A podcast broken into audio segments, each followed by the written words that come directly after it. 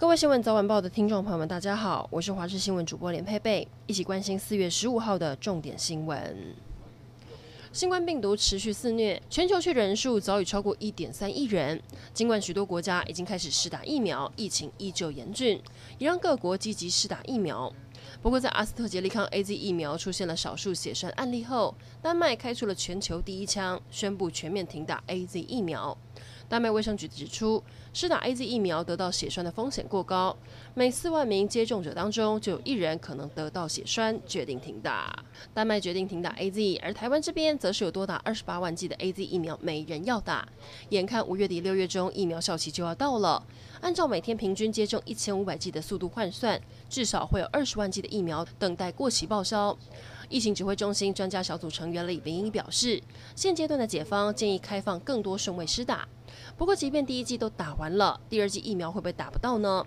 李秉颖说，台湾有陆续在向 AZ 洽购疫苗，民众不需要担心打不到第二剂。还要来关心，这也太没有卫生观念。宜兰有一间健康管理专科学校，一位外聘的女教师在实验课上要班上三十八位同学用十二根采血片练习帮彼此抽血，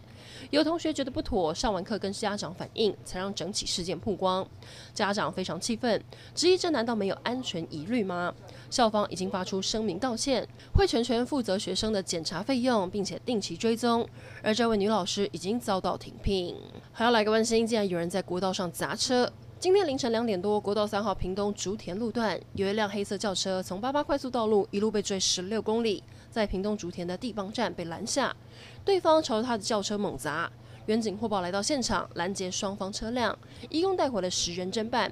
根据警方初步调查，双方疑似因为丧葬费的问题引发纠纷，进而追车砸车。台中现在限水，供五停二，影响了台中工业区一千多家厂商的用水。虽然经济部有增设 RO 净水设备，提供次级水给厂商使用，不过制成用水量大的厂商，像是明通制药、中国化学以及饮料大厂，因为无水可用，已经决定调班来应应，在停水日的周五休假，改周日上班。老天不下雨，影响到的还有农作物，台南。学甲顶洲大西瓜目前进入产期，但受到旱灾的影响，产量估计只剩四成。农民感叹，以往还可以抽取巴掌溪的溪水来灌溉，不过今年巴掌溪上游没有下雨，没有淡水补充，加上日晒蒸发，溪水的咸度过高，不适合灌溉。而地下水位又降低，顶多只能瓜田稍微解渴，有不少瓜苗因此枯萎长不大。希望政府可以伸出援手。国际消息来关注，印度十三号新增了超过十八万例确诊，创下了单日新高纪录。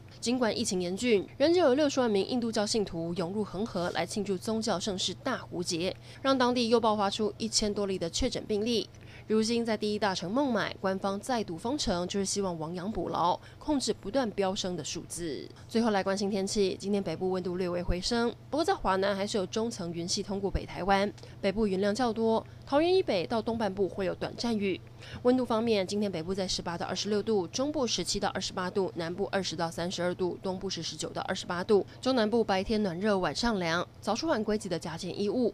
最后要提醒您，目前位在菲律宾东南东方的台风舒利基缓慢的朝西北西方向移动，来到菲律宾东方海面时，预估会逐渐北转，朝向东北方向前进，对台湾没有直接影响。以上整点新闻，感谢您收听，我们再会。